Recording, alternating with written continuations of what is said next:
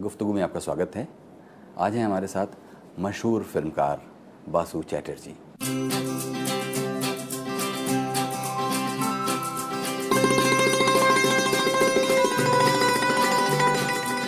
बासु चैटर्जी। 10 जनवरी 1930 को जन्मे फ़िल्म निर्देशक बासु चैटर्जी ने अपने करियर की शुरुआत ब्लिड्स पत्रिका में कार्टूनिस्ट से की। बासु चैटर्जी का जन्म राजस्थान के शहर अजमेर में हुआ। फ़िल्मों में मिडिल क्लास के हालात बड़े पर्दे पर लाने वाले बासु चैटर्जी का फ़िल्मों से लगाव अपने सात वर्षों के फ़िल्म सोसाइटी आंदोलन के साथ लंबे जुड़ाव के दौरान हुआ। इसी से प्रेरित होकर उन्नीस सौ उनहत्तर में उन्होंने फ़िल्म सारा आकाश से पहली बार फ़िल्म निर्देशन में हाथ आजमाया। बड़े की बारात गए आठ साल हो गए। अब मेरे हाथ पर भी काम नहीं करते। तू घर में छोटी बहू ले आ तो मुझे फुर्सत मिले। नहीं अम्मा नहीं। मुझे अभी शादी वादी नहीं करनी। अभी तो मेरी पढ़ाई भी खत्म नहीं हुई है। और फिर शादी के बाद कोई खास कुछ बताएगा अपना फ्यूचर देखना है। फ्यूचर देखना है। शहजादे अंग्रेज़ी बोल रहे हैं। तुम्हारा ही तो फ्यूचर है इस घर का तो कोई फ्यूचर है ही नहीं। मालूम है? मुन्नी की शादी का कर्जा अभी तक ढो रहा हूँ। कहाँ से आएगा ये रुपया? कभी सोचा है? फ़िल्म सारा आकाश के लिए उन्हें बेस्ट स्क्रीन प्ले अवार्ड मिला। फिर आई 1974 में रजनीगंधा। जिसने बासु चैटर्जी को एक बेहद सुलझे और उम्दा निर्देशक के रूप में स्थापित कर दिया। बासु चैटर्जी की चित चोर, छोटी सी बात और खट्टा मीठा खास फ़िल्में हैं।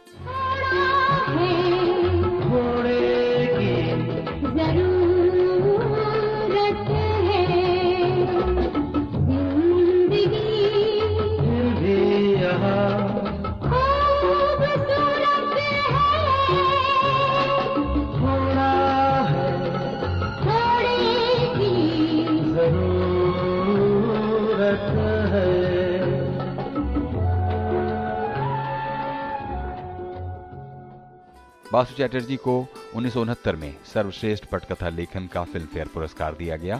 इसके अलावा उन्हें रजनीगंधा, स्वामी और जीना यहाँ के लिए फ़िल्म फेयर के बेस्ट क्रिटिक पुरस्कार से सम्मानित किया गया। फ़िल्मों के साथ ही बासु चैटर्जी ने टेलीविज़न में भी अपनी एक खास जगह बनाई। उन्होंने दूरदर्शन के लिए रजनी, कक्का जी कहिन और ब्योमकेश बख्शी जैसे लोकप्रिय धारावाहिक बनाए। आज बयासी साल की उम्र में भी बासु चैटर्जी फ़िल्में निर्देशित करना चाहते हैं और उनका मानना है कि पर्दा छोटा हो या बड़ा इंसान में एक जुनून होना चाहिए। बासुदा कार्यक्रम में बहुत बहुत स्वागत है। धन्यवाद।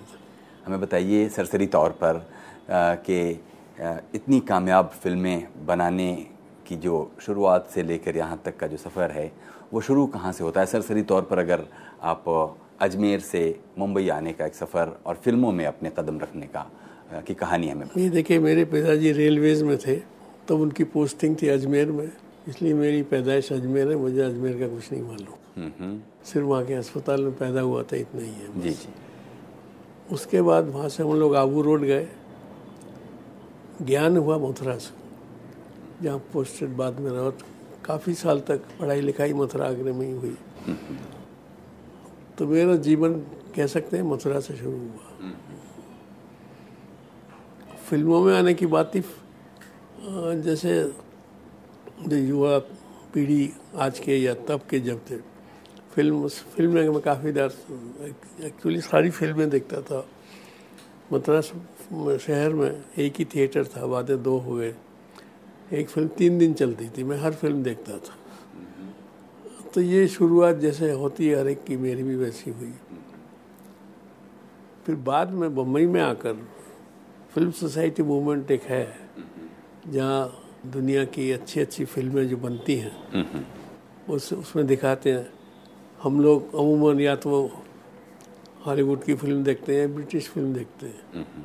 फ़िल्म सोसाइटी में हम लोग इटालियन देखते हैं फ्रेंच देखते हैं जर्मन देखते हैं जापानीज देखते हैं। तो इससे ज्ञान बढ़ा।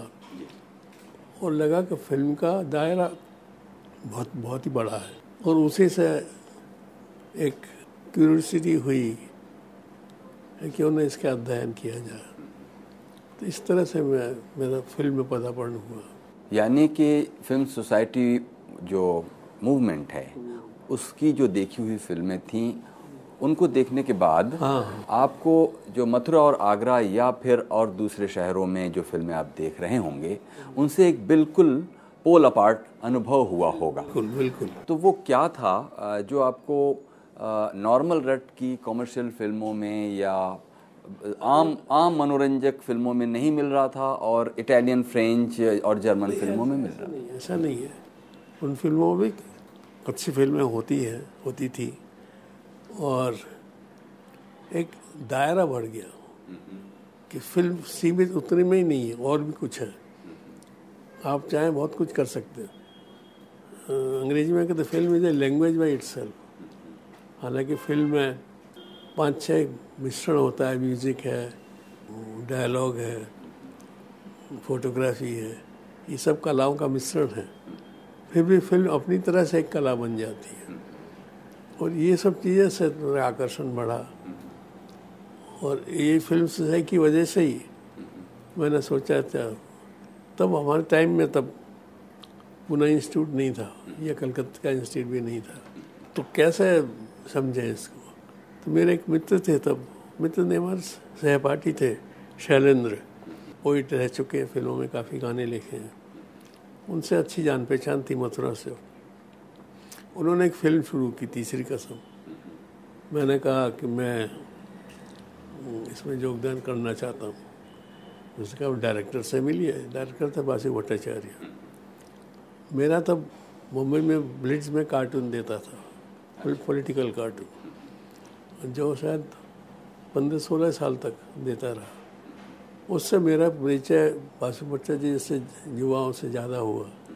उन्होंने फ़ौरन मुझको लिया और मेरी शुरुआत हुई फ़िल्म में। तीसरी कसम से हुई एज एन असिस्टेंट असिस्टेंट लेकिन मैं एक चीज़ पूछना भूल गया। मथुरा से मुंबई आए क्यों थे? किन सर्कमस्टांसेस में मुंबई आना हुआ था? अब क्या हम निम्न मध्यम वर्गीय क्लास में हैं? एक नौकरी का अवसर मिला। लेकिन उद्देश्य उद्देश्य था बम्बई जाना। तो उससे यहाँ चला आया। और और नौकरी का जो अवसर था वो ब्लिट्स में? नहीं। हाँ। एक था मिलिट्री का एक स्कूल था। वहाँ पे। वहाँ से विद ब्लिट्स। मिलिट्री के स्कूल में क्या करना था? लाइब्रेरियन अच्छा। और क्या करना? और उधर आप पढ़ के क्या आ रहे थे? मथुरा से कुछ पढ़ाई क्या करके ग्रेजुएट बस ग्रेजुएशन करके और यहाँ पर एक आपको लाइब्रेरियन की नौकरी मिलिट्री के स्कूल में मिली जिसे आपने बहुत दिनों तक नहीं किया। मिल नौकरी है नौकरी में कोई कौन करता है? अब तो उन्नीस बीस इक्कीस साल की थी। क्या एक्सपीरियंस होता है पढ़ाई के अलावा? तो वो नौकरी छोड़ दी आपने? हाँ नौकरी तो ज़ाहिर है आफ्टर सम टाइम छोड़नी पड़ी। छोड़ दी छोड़ छोड़ दी। वो तो सिर्फ़ एक ज़रिया था इस बड़े शहर में आने का और कुछ नहीं। तो आप कह रहे थे कि तीसरी कसम में बासु भट्टाचार्य जी के साथ आपने एज एन असिस्टेंट शुरू किया। उसके बाद क्या हुआ? एक फ़िल्म करने के बाद एक और फ़िल्म में असिस्टेंट रहा। गोविंद सरैया ने एक फ़िल्म बनाई थी सरस्वती चंद्र। उसमें मैं दो दो फ़िल्म के असिस्टेंट होने के बाद मैंने कहा, मुझे और कुछ नहीं सीखना। सीख जो मुझे जानना था, जान लिया। उसके बाद उन दिनों फ़िल्म फाइनेंस कॉरपोरेशन ने कुछ दूसरी तरह की फ़िल्मों के लिए लोन देना शुरू किया। तो उसमें मैंने अप्लाई किया सारा आकाश के, जो मैं पढ़ चुका था। और शायद आगरा से रिश्ता राजेंद्र यादव का था तो हाँ, उस नाते आप उस पृष्ठभूमि को उन्हीं के घर में सारी शूटिंग की। राजेंद्र यादव के जो राजा की मंडी में मकान था। और वो एरिया मेरा जाना पहचान था। मेरे पिताजी रेलवे में तो तुम्हें बिना टिकट आगरा चला आता था चला जाता था कोई पूछता भी नहीं था। लेकिन सारा आकाश बनाने से पहले यानी फ़िल्म फाइनेंस कारपोरेशन को अप्रोच करने और सारा आकाश की शुरुआत से पहले मेरा ख्याल है कुछ फ़िल्मों में आपने एक्टिंग भी की। असिस्टेंट था। जैसे तीसरी कसम में असिस्टेंट था मैं। एक्टिंग कभी नहीं किया। नहीं। नहीं। और कभी शौक भी नहीं रहा। नहीं नहीं। मुझे कैमरा के थ्रू देखने का और चित्रण करने का शौक था। कैमरामैन बनने का नहीं था। और तब इस तरह सारा आकाश बनने की एक तरह कहिए शुरुआत हुई मतलब हाँ? और फिर और सारा का था वो इतने दिन का एक्सपीरियंस था ना इतनी फ़िल्में देखी। सबका निचोड़ था वो। आज भी मेरे हिसाब से मैं जब देखता हूँ मैंने look back that is that remains my best film Sara Akash हालाँकि ब्लैक एंड वाइट थी। फिर उसके बाद सब कलर में बनी इसके बाद। किस बारे में ये फ़िल्म है? मतलब सारा आकाश अगर आप उपन्यास को देखें और उससे जो फ़िल्म नहीं नहीं नहीं उपन्यास अच्छा था। साधारण मध्यम वर्गीय घर में एक लड़के की शादी होती है। इसलिए होता था, उसकी बहन की शादी में बाप ने काफ़ी कर्जा लिया था। तो लड़के को भी जोत दो इसमें, संसार के चक्कर में।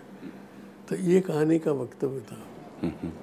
तो वो शुरू से ही शादी के खिलाफ तो लड़का। जब जब यंग लड़के जब होते हैं, उसमें उस लड़की का तो कोई दोष नहीं था, जो उसकी बीवी बन के आई है। और ये संघर्ष की कहानी है। और किस तरह से इसका समाधान होता है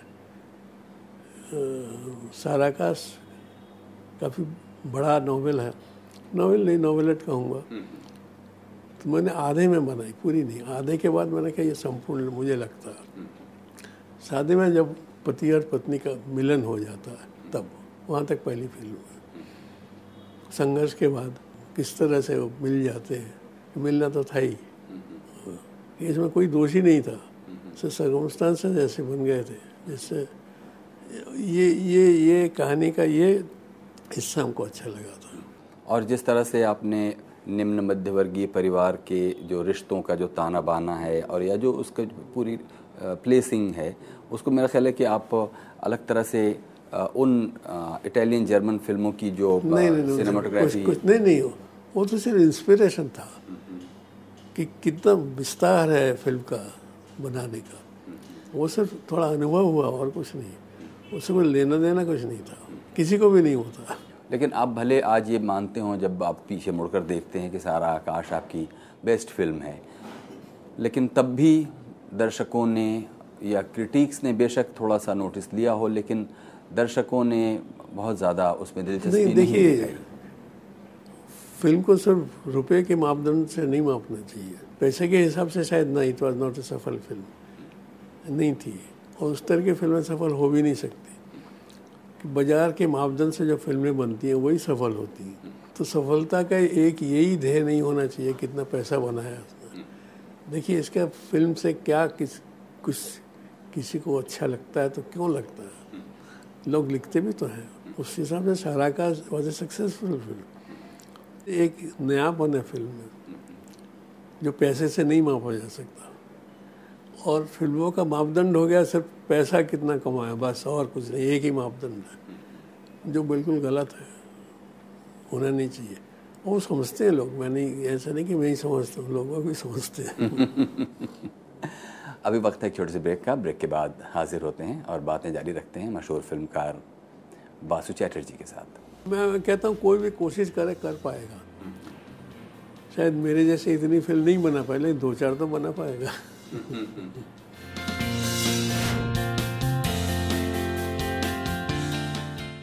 स्वागत है एक बार फिर से। प्रोग्राम गुफ्तगु में आप हैं आज बासु चैटर्जी के साथ।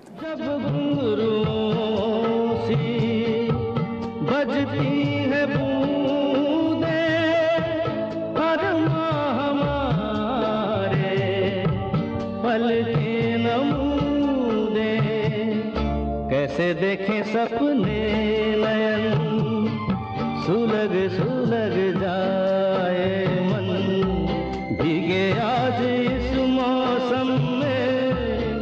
लगी कैसी ये अगन रिम झिम गिरे सावन।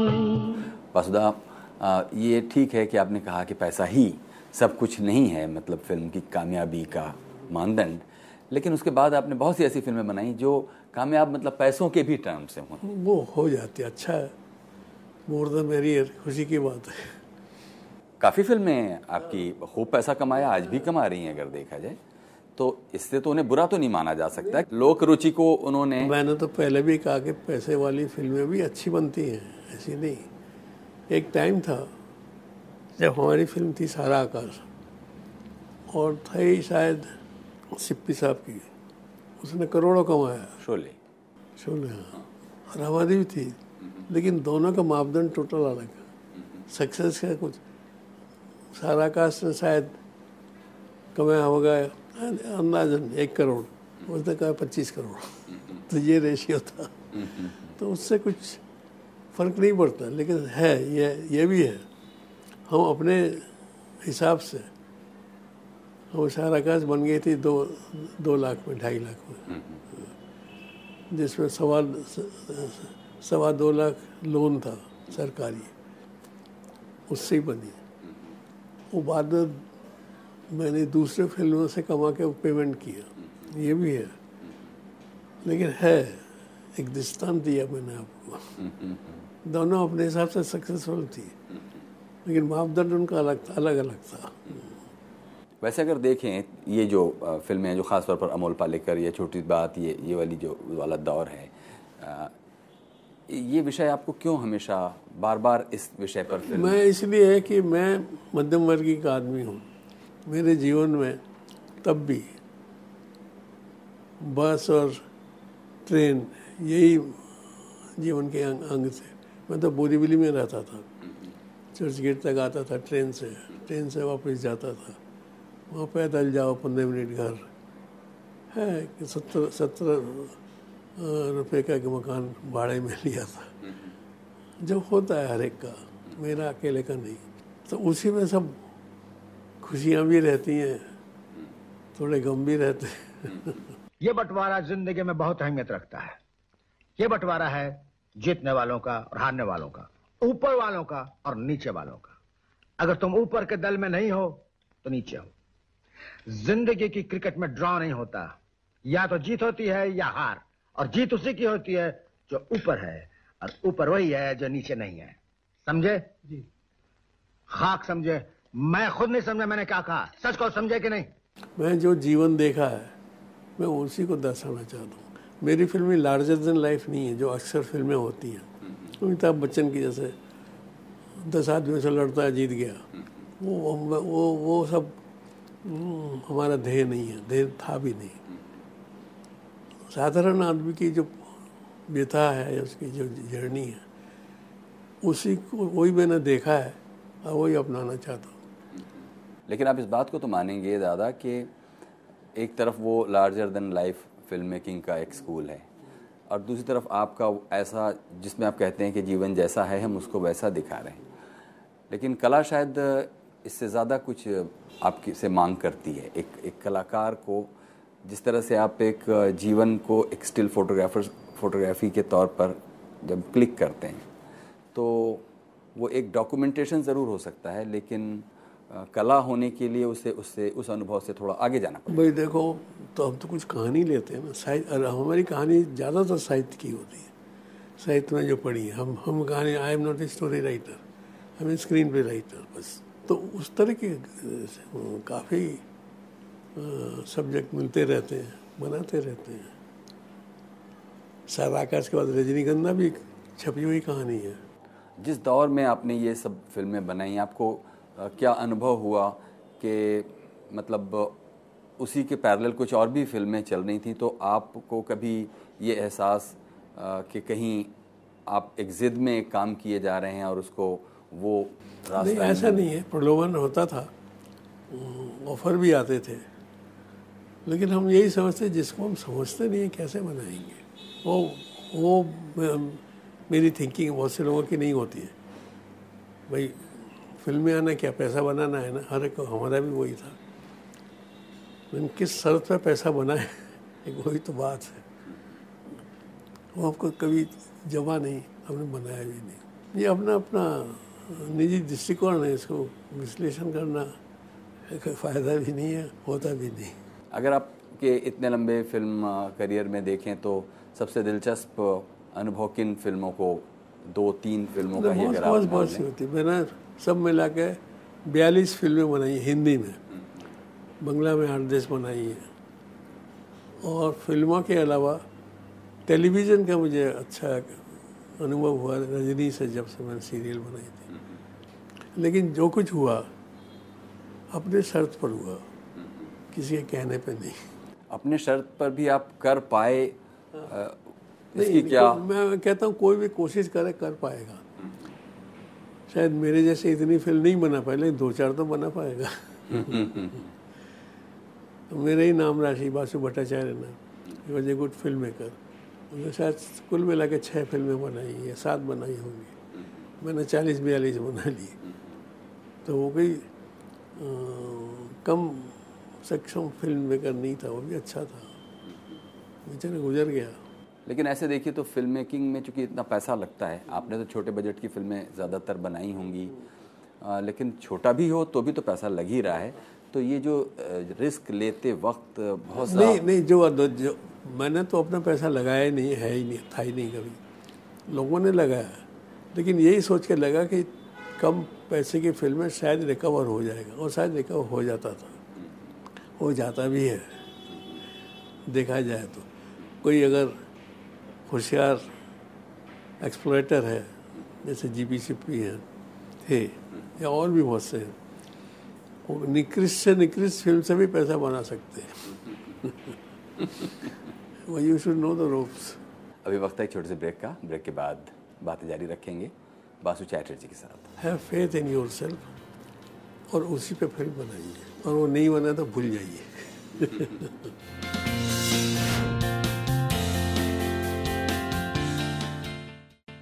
स्वागत है एक बार फिर से प्रोग्राम गुफ्तगु में आप हैं आज, बासु चैटर्जी के साथ। जी करता है, मोर के पाँव में पायलिया पहना कुह गाती कोयलिया को फूलों का गहना दूँ। यही घर अपना बनाने को पंच करे देखो तिनके जमारे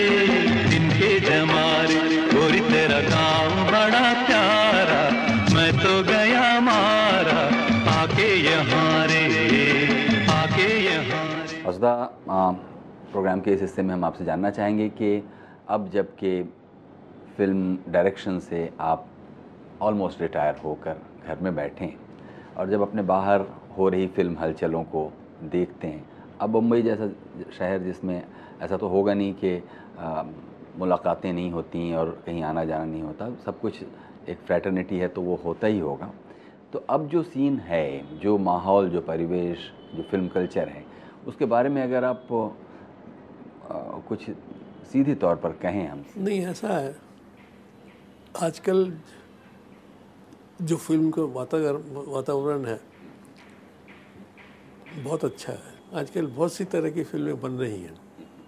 वो बन के निभ भी जा रही है, जो शायद दस पंद्रह साल पहले इतना नहीं था। था ज़रूर, लेकिन इतना नहीं था। तो उस हिसाब से कहूँगा कि हालात को अच्छी की तरह बढ़े, मेरे हिसाब से। तो यही काफ़ी है, और क्या? बहुत से लोग फ़िल्म बना रहे हैं। अच्छे अच्छे, जैसे संजय लीला बंसाली का नाम ये क्या है? ये भी अच्छी तरह फ़िल्म बनाता है। वातावरण ज़रूरी अच्छा होता जा रहा है, और ये अच्छी बात है एक तरह से। मेरे जैसे फ़िल्म वालों को।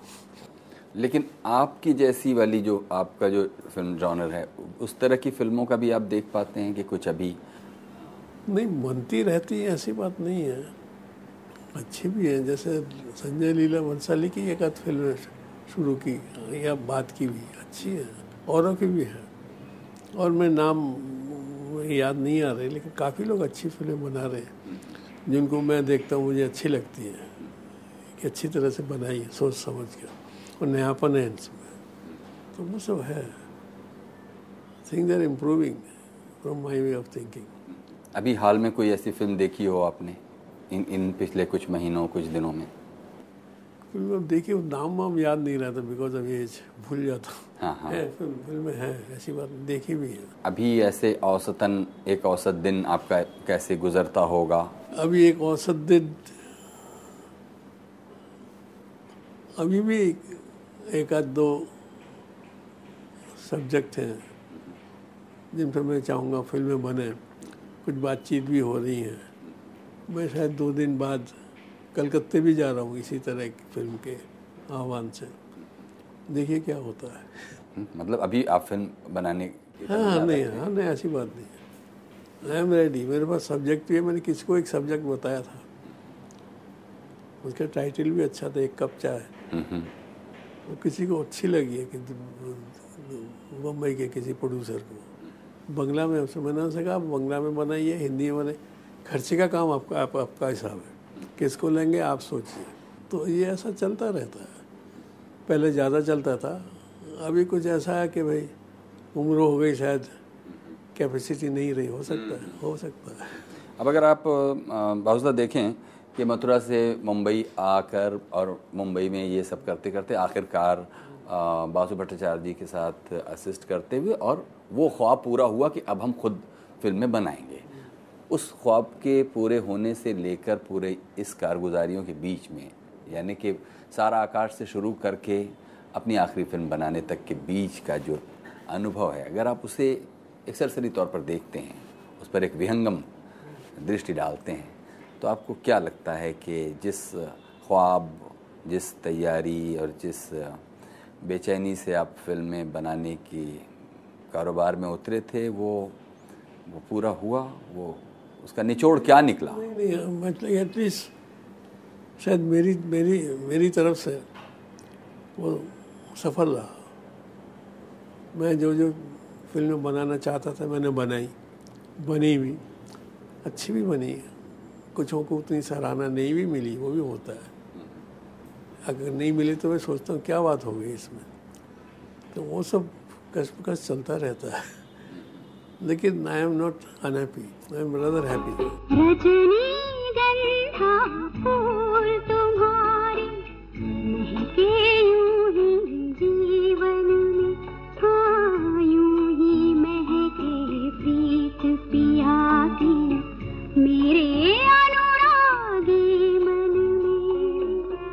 आखिर में दादा आपसे पूछेंगे कि जो नए फ़िल्म मेकर्स हैं जो इस तरह के हल्के फुल्के विषयों पर एक सामाजिक सच्चाइयों को दिखाते हुए फ़िल्में बनाना चाहते हैं उनके लिए आप क्या कहते हैं? कैसे? Have faith in yourself और उसी पे फ़िल्म बनाइए और वो नहीं बना तो भूल जाइए। ये थे बासु चैटर्जी। कुछ कहना चाहते हो प्रोग्राम के बारे में तो हमें लिखिए feedback dot R S T V at Gmail dot com पर।